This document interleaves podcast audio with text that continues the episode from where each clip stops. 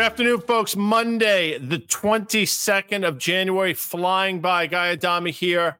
Carter Braxton Worth joining us right at the top. Dan taking a much deserved day off. And before we get into it, Carter, I just want to extend our deepest sympathies. You know, the markets we talk about every day, but then you realize there are far more important things. And John Anderson has been with us literally from day one.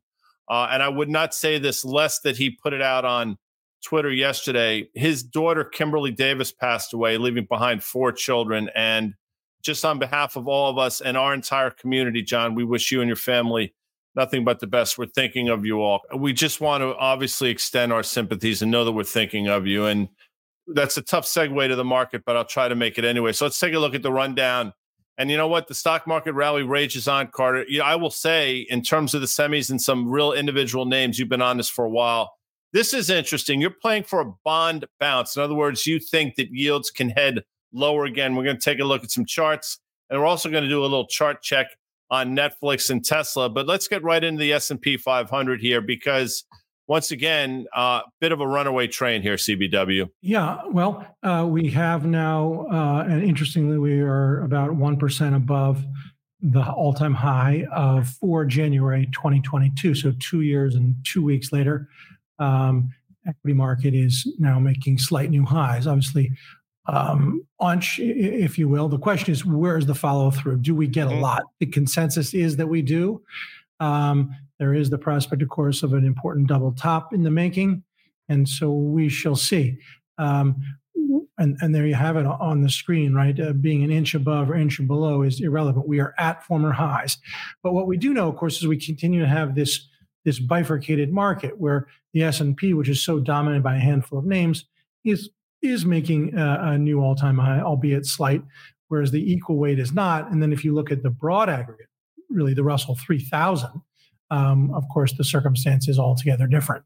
We might now have some charts on that. Now we're going to take a look at that in a second, but quickly, if we can go back to that prior chart, because this is something you brought forth in the middle of last year, and we had conversations about unfilled gaps. And I'm not looking for you to do this from memory, but I know you can opine.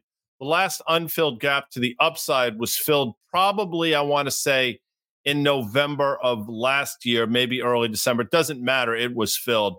Uh, we've continued to sort of move higher, leaving only now gaps on the downside. And quite frankly, just looking at this chart, you can see it.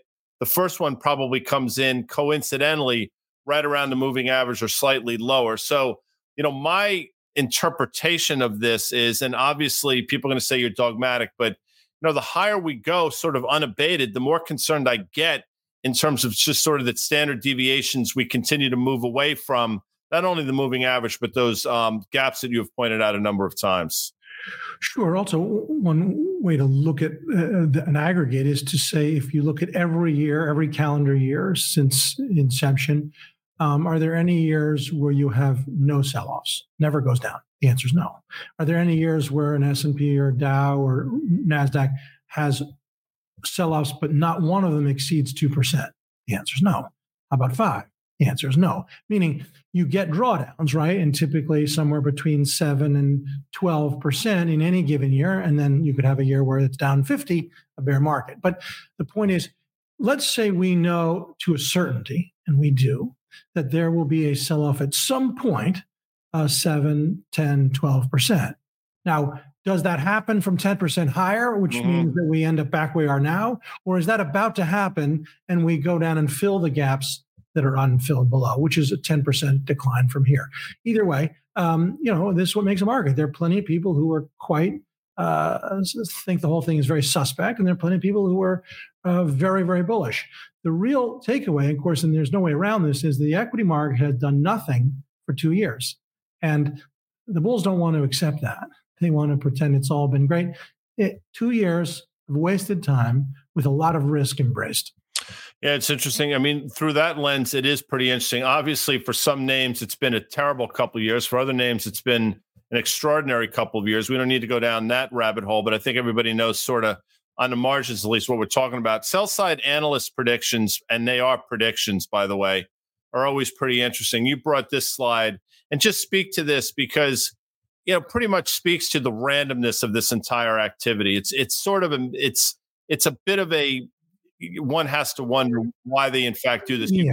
a number of times. It's a convention, right? A convention, something generally agreed upon. It's a, it's a something that's done. It's relatively new. There were no price targets if you go back in the 30s, 40s, 50s. That was because people didn't play a game like that. The, the nonsense of what about the 11 month price target?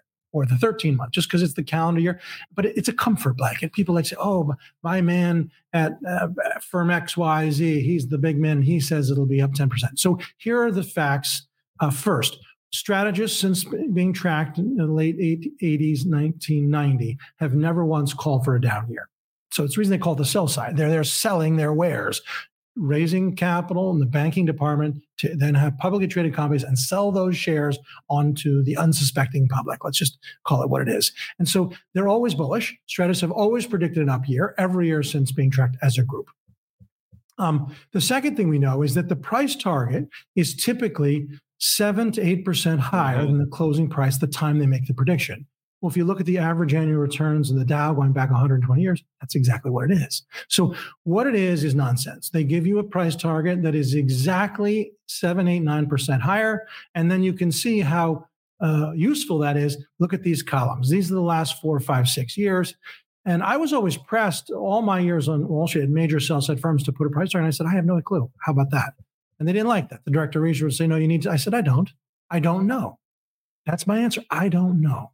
So here we have every year, 2018 to now, right now, you have the guess, the date. They're always done in the third week of January, the year end price target, the actual close, and then look at what transpired. It's completely random.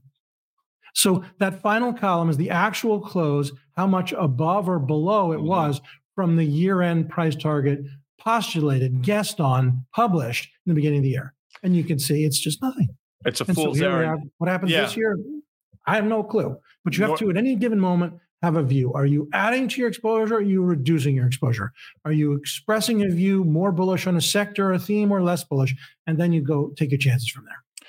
You know, it's interesting because not only is it a bit of a fool's errand, but also that really what it comes down to is how do we get to those price targets as well? Because as you've mentioned a number of times, there are really no straight line. So you know, uh, sometimes you can be right. And along the course of the year, you obviously have huge drawdowns or potentially blips to the upside. So, how we get there, I think it's important as well. So, just we point this out just to point out the randomness of the entire thing. But what's not random is sort of the small caps. And you've mentioned these a number of times, and you look at it through a number of different lenses, but you brought some slides to sort of illustrate this.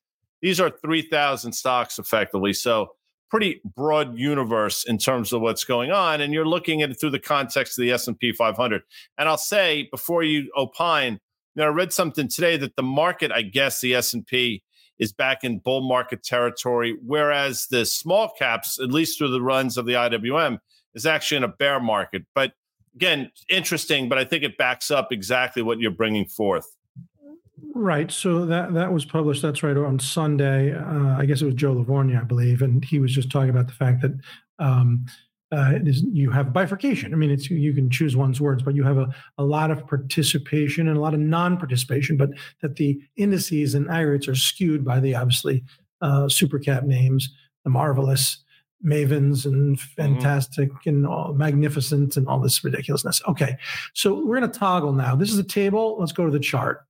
Okay, this is the Russell 3000. That is the high for January 2022. The S&P has made slight new highs. We know this. It's happened right on Friday, today, up further. It's up about 1.5%. Now, the Russell 3000 is the S&P 500 and the next 2,500 stocks. So this is the broadest aggregate that there is. If we look at the next table, go back to the table, you'll see here it says right there in bold, this represents 98% of the investable US active market. This is it, right? Okay. And what you have, if we look at the chart again, is we know that we're slightly below the former high, only about 1.5%. Let's look at the table. And you can see on the table far right, the index is down 1.6%. It's up today, so it's even closer. But what we also know, and this is the issue about Joe Lavorgna's comment or, or uh, note and, and the concept of breath, the performance of the constituents, right? The average constituent is still down 10% from where it was trading on 4 January 2022, and the median performance is down 17. And so, what this is, in just simple language, is you walk in, guy, you and I walk into the arena. We're a little bit late. We're late in our dinner. We had a drink or two, and it's the it's half, half, eh, eh, whatever. And, and we're walking in a basketball game, and we're like, wow, our team is killing it. Mm-hmm. But the truth is, our buddy who's been there said, actually, we're having one of the worst, statistically worst games of uh, worst night in a long time. But LeBron here, Babe Ruth, Hank Aaron is crushing it, right? And is delivering. Eric Dickerson's just running touchdown after touchdown. And so the issue is, um, is the aggregate the real story? The index, and one could say, of course, it is because that's the actual market capitalization. It's, uh, or is it the story of stock selection and how few stocks are anywhere near their all time high. So just to conclude this, and I'll stop, we look at the table again, just conceive of that. So you have, it's not quite 3,000 constituents, it's 2,840 at this point. And the performance, the median performance of every student in the class, every player on the team, every is 17% below mm-hmm. the high of two years ago.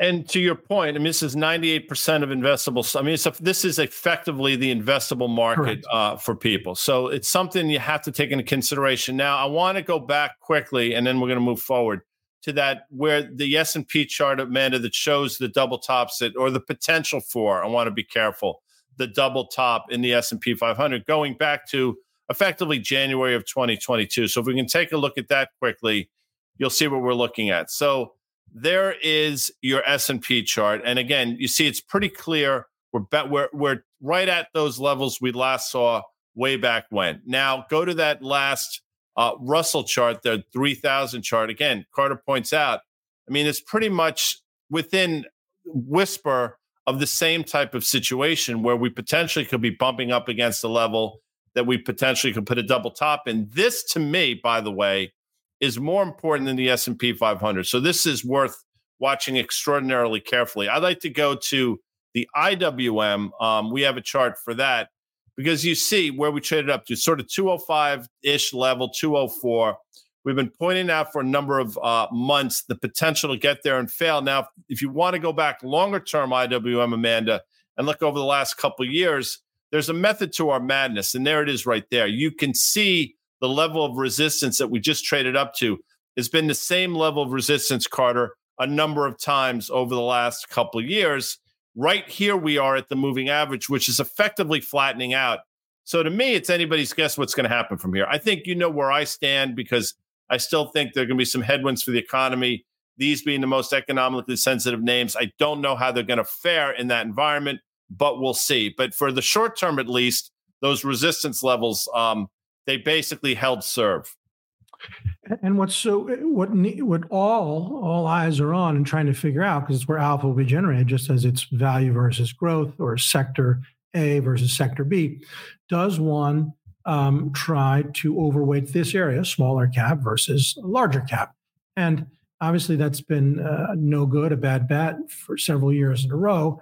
Um, but what we do know, of course, is that in the drawdown that was 2022 the S&P dropped 27% and the Nasdaq 100 dropped 37%.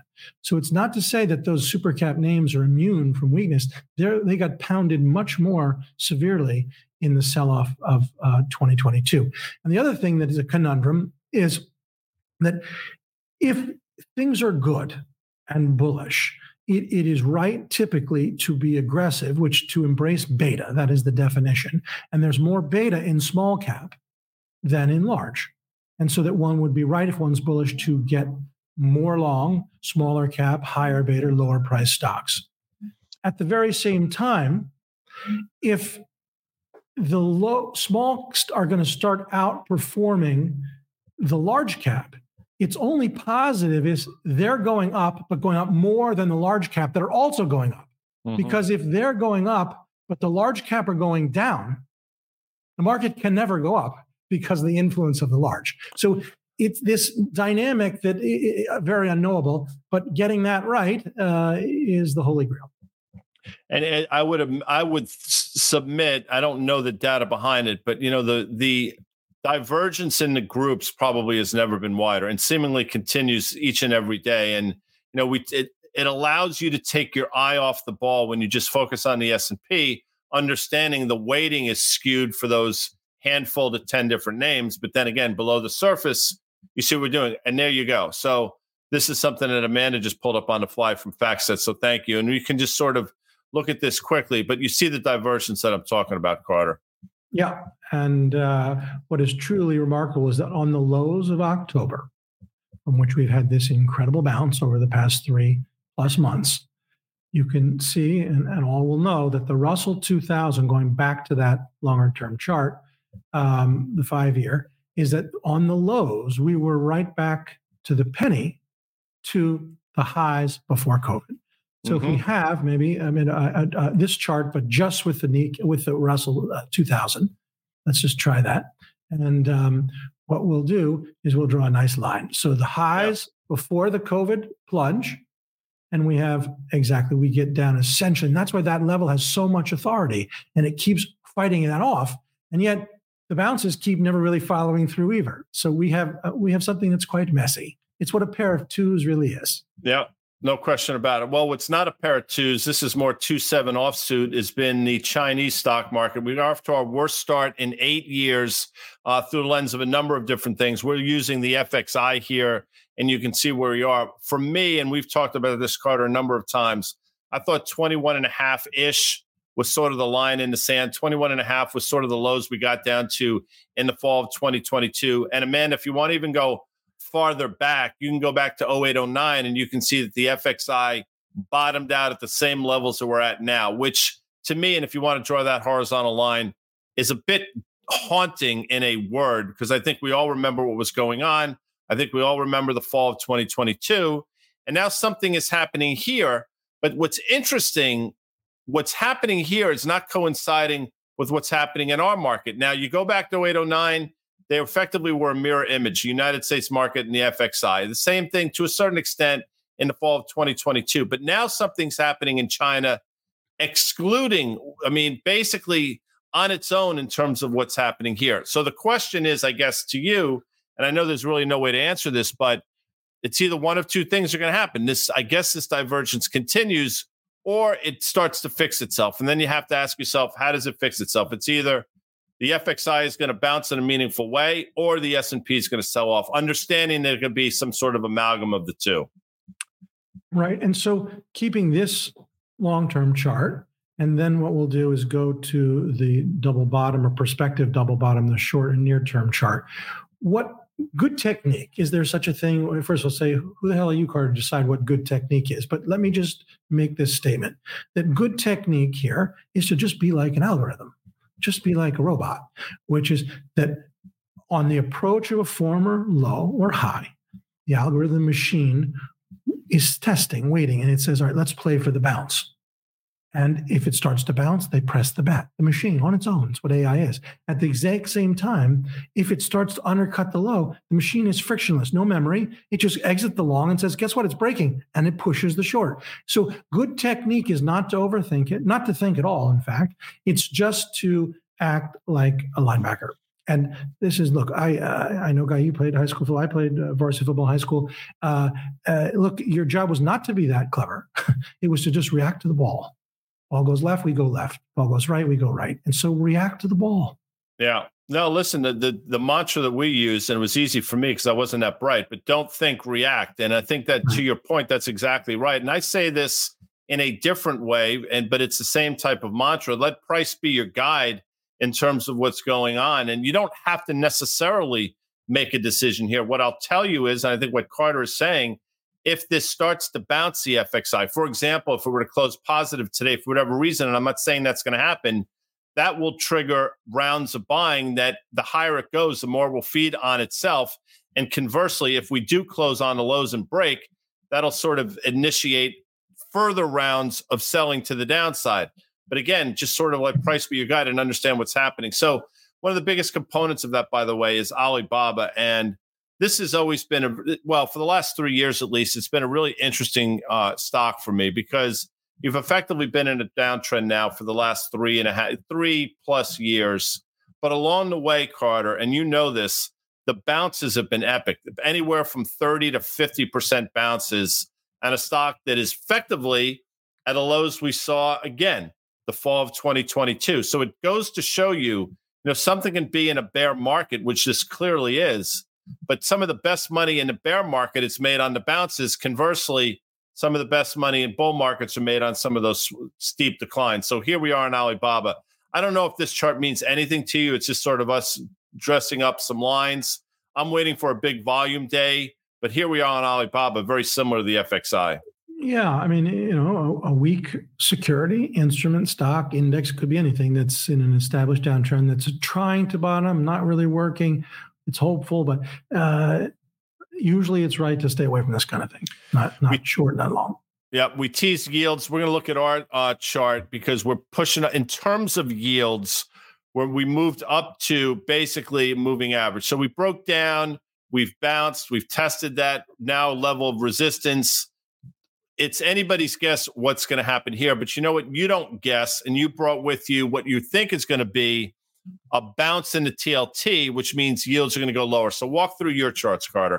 Yeah, four identical charts. You see it says there on the first annotation, one of four. Let's just start putting the lines in. So we have this circumstance, which is uh, you can say that's well that's because you want to see that of course it's in the eye of the practitioner this is what my eye sees let's look at the next uh, iteration so you have a fairly well defined these are all one year charts downtrend line we overshot and we've checked back to the penny put them all together does that have to happen no but i think that's the play here uh, the published note uh, was just short term bounce play on the long side so playing for bonds to go up yields to go down we went from about 387 to 421 on the 10 year. And I think we'll dip back towards uh, 3938. Now, the question to me is, you know, if your work is right, which it typically is, and again, again, now I'm asking you to connect some dots, but th- th- does that mean necessarily that this move in the Nasdaq that we've seen um, is going to continue? So much has been predicated. Well, I mean, there are a lot of reasons, but one of the major reasons has been yields going lower in a meaningful way. And that really triggered that huge round of buying that we've seen in all these high valuation, high growth names. I guess would you make that leap that lower yields are going to sort of get a fresh round of buying in the triple Qs? Well, so that's that would be the natural conclusion. We cannot know that, but long duration assets that uh, one can have a dream of a multiple, right? Get then that lift as well as um, you know, sort of profitless, uh, where then one can invent the dream too. Uh, point is, and this is this is the thing about all of this. I mean, is there any difference if the cost of ten-year money is five or four? Of course not. It's nine, it's eight, it's seven. It means something. It's back at one and two percent. Uh, it means something too. But we're uh, we're kind of in the sweet spot, right? It's, I think so long as it's three and a half to five, one can go about doing their DCF and trying to put a price target on uh, future cash flow and what a security is worth. Ultimately, I think we're going lower. I think we're getting back into the low threes, and then that's going to start to mean something not so good. In terms of yields, what we're going to see, I mentioned that Dan's not here, but it doesn't mean he's not doing some work. So we're going to do a bit of a trade update. In the week between Christmas and New Year's, I think we did one market call show. I want to say it was on December 28th which basically coincided with um, the high in the TLT. So yields were cratering. And I remember doing the show that day, and around you know 105 ish, the the bond auction results came out, and they weren't particularly good. And Dan was outlining a trade. You know, I mentioned at the time of the outline that you know this trade might wind up being correct a lot sooner than he thought, and that really came to fruition. Not that I was a genius, but you had seen that huge move to the TLT on the upside, yields on the downside. Bit of an update here, and you can walk through it. You know, the TLT basically around 100. That was what Dan did. He bought the March 190 put spread for two and a half bucks. He bought the uh, he buy a hundred put at 285. He sold the 90 put at 35 cents. So two and a half dollar cost. That's how it came out. The update now with the TLT at current levels um, that put spread that cost two and a half bucks on the 28th is basically doubled. So, again, I just wanted to throw that out there. If you believe, by the way, what Carter just told you, and you put that trade on, it stands to reason that you want to exit that trade with both hands because Carter Works suggests that yields are going to head lower, meaning the TLT is going to head higher. But I just wanted to do a quick update there, Carter.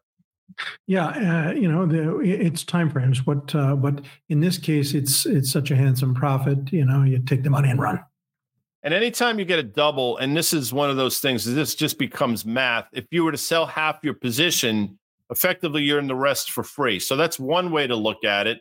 Or again, you could do anything, you know, 75%, just keep the tail.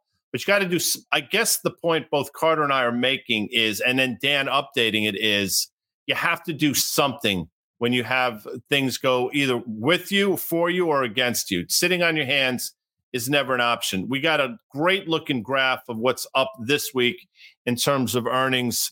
Zions Bank today, but the rest of the week you got some pretty big companies and effectively four each day. And here we go, Carter. Um, I know what sticks out to me. Is there any name on this list that sort of sticks out to you for any particular reason? Well, of course, in terms of market cap, we know that Tesla is, is the biggest on the board. Um, but obviously, these are marquee names from Procter & Gamble, American Express. They're ones that are just perennial losers. Verizon, but Verizon's not a stock; it's a bond. If you look at its annual yield of three to eight percent in any given year compared to ten-year Treasuries, you, it is what it is. Um, you know, just AT and T. Funny, I, I, saw something this about five years ago, so it's a little bit stale. But a, the single second most profitable company in terms of billions of profits in a year, second to Apple, about six was AT and T. Mm-hmm. It was also the single most indebted company in the world. Right? It's a leveraged thing that uh, give you a bond, but uh, I think you fade these. These are uh, not uh, not um, unless you're doing it for bond like returns. Yeah, well, the yields to be scary enough. You know, people buy AT and T for the yield over the last couple years, and you can lose that yield effectively in a day, just for shits and giggles, as they say, which I've used before. But there are people watching that love that term. Go back a long-term chart of AT&T. I mean, it's been an unmitigated disaster now for the last 10, 15 or so years. And you say, well, the entire space has been a disaster, guy. That's not necessarily true. I mean, you look at that chart again since 2016, that's upper left, lower right. And conversely, look at a chart like T Mobile. By the way, effectively, they're in the same business, TMUS, and you'll see a stock that's telling a much different story. I mean, here's a stock that's effectively making all time highs at a time where AT&T and Verizon can't get out of their own way. So it's not industry specific. One has to ask themselves, you know, what is going on with the operation of those two things. I'll tell you what I'm looking at quickly. I mean, they're all really interesting to me. Intel on Thursday is going to be fascinating to see if they're finally um, figuring out what's going on in the space. But American Express on Friday, and I've mentioned that a number of times. If we can throw up an American Express chart, you'll see you had a huge run up, huge sell off. Then this this ensuing run up is taking us back to those levels. If we can do longer term, you'll see exactly what I'm talking about. So, big run up, big sell off, run up up to prior highs into a release that's going to be interesting because of, I think, what Discover Financial said last week. And here's the longer term chart. You'll see what I'm talking about. And one has to wonder what is American Express seeing? Are they concerned about whatever credit exposure they have? Their customers, obviously, on the other end of the spectrum, Carter, but it doesn't mean they're sort of insulated from what's going on in the world. Just quick thoughts on that. Yeah, I mean, American Express is very specifically um, uh, not only a travel business, but it's tied largely to corporate spending, much more so than a Discover, Capital One. Um, uh, and it has cyclicality in that sense versus, let's say, a Visa or, or MasterCard, which are toll keepers, utilities of sorts. Um, but either way, it's a very important company and it always trades cheap. You know, it never gets to be a, a high multiple for a reason because there's a lot of cyclicality. You brought uh, some charts, and we'll up the implied moves for both Netflix and Tesla. You'll see again pretty much the same: eight percent for Netflix, plus or minus, plus or minus seven percent for Tesla. We'll see. But you brought charts, so walk me through your Netflix charts, and then subsequently your Tesla charts. Right. So I think these are the two biggest market cap names coming this week. Certainly, Tesla and Netflix is right in there, uh, top two or three. Uh, you know, talk about volatility. Talk about the, the, the the cult of equity. What's it worth? Could it be worth eight hundred? It was. Could it be worth one hundred? It was. It's five hundred. Eh, that's the myth of it all, right? That there's this somehow I can put a price target on it. Um, there is uh, you see some long term statistics which are that ninety eight percent of all equities underperform ninety day T bills. Uh, that over time a lot of things go out of business. Now Netflix almost went out of business, selling or mailing its little red envelopes, and again it reinvented itself. Mm-hmm. Now it's clearly not going out of business. But let's put some lines in. Um, that's a well-defined, mathematically precise channel, not manipulated in any way. Those two lines are again exactly the same, just placed in different spots. Let's add the midpoint and the point is, this is a pair of twos. Like, I don't want to trade. Like, if someone said, okay, you have to now go long into earnings or go short, I go, no, no, I don't mm-hmm. want to, don't have to. No, thank you. Let price be your guide without question. And when you're in the middle of this channel, I mean, the way I look at this is, and I don't, I'm, I, am i am not suggesting, by the way, that we trade up to the top end of the channel or we trade down to the bottom end of the channel. But I think what both Carter and I are saying here is at a certain point, where we lie in that channel is going to give you an opportunity. If we lie towards the downside of the up channel, maybe there's a long side trade to be had. If we get towards the upside of the channel, if you're long the stock, maybe you're looking to exit a position or maybe pot- potentially play it on the bear side through options. So that's the way we're looking at it. Quickly, let's take a look at Tesla because I think this is a bit of a different story. And here too, what is something worth? It was worth 400, then it was worth 100, now it's back at 250. Uh, there are very few long-term compounders similar to T-Mobile that we had on the screen. No lines, no drawings, no arrows, no judgments. Let's put some lines in. Pretty straightforward. Uh, let's put some arrows in to annotate the to the penny, to the penny, to the penny concept. We have broken below. Um, this doesn't help as much. I too, in this instance, would say pair of twos. I don't really want to go through uh, earnings, long or short. You know, you can play. This is one of those things. Again, the, this pennant formation. Let's just say we're still in this pennant formation. The funnel continues to get smaller and smaller until something has to give. I happen to think we've broken it on the downside, and maybe after earnings it bounces back up to the uptrend line and fails, or maybe we get back up to the downtrend line and fails. But it's going to be really interesting to see the price action on the back of that. Before we get out of here, MasterCard, I think, made an all time high today around 440 or so. We have a question, and this is one of those charts that there's really never been a real reason to exit this trade. I mean, MasterCard and Visa have been names we've talked about on Fast Money for years. I know on Options Action you have as well. Now, there have been downturns along the way for a myriad of different reasons, typically market based. But I mean, you look at this chart, and that's a shorter term. If you do longer term, you'll see. I mean, this is lower left, upper right in a textbook fashion. Right. Um, um, yeah, exactly. I mean, it's a long-term compounder. To be fair, uh, to be clear, let's go to the the shorter-term chart again, and I would just characterize the circumstance as follows: that if we were to accept the, the smoothing mechanism as our trend, and it is, and just as we undercut in late October, early November, we're now pulling away to the upside in equal and opposite fashion. I would say there's not much more left. Like if I were long, I'd start selling calls, trimming anything above uh, sort of 445, I'd sell it all.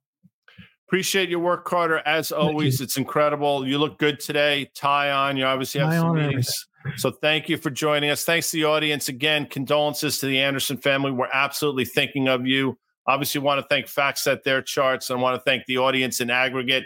We'll be back tomorrow, Dan, Nathan, and I on a CME day. See you later, folks. Bye.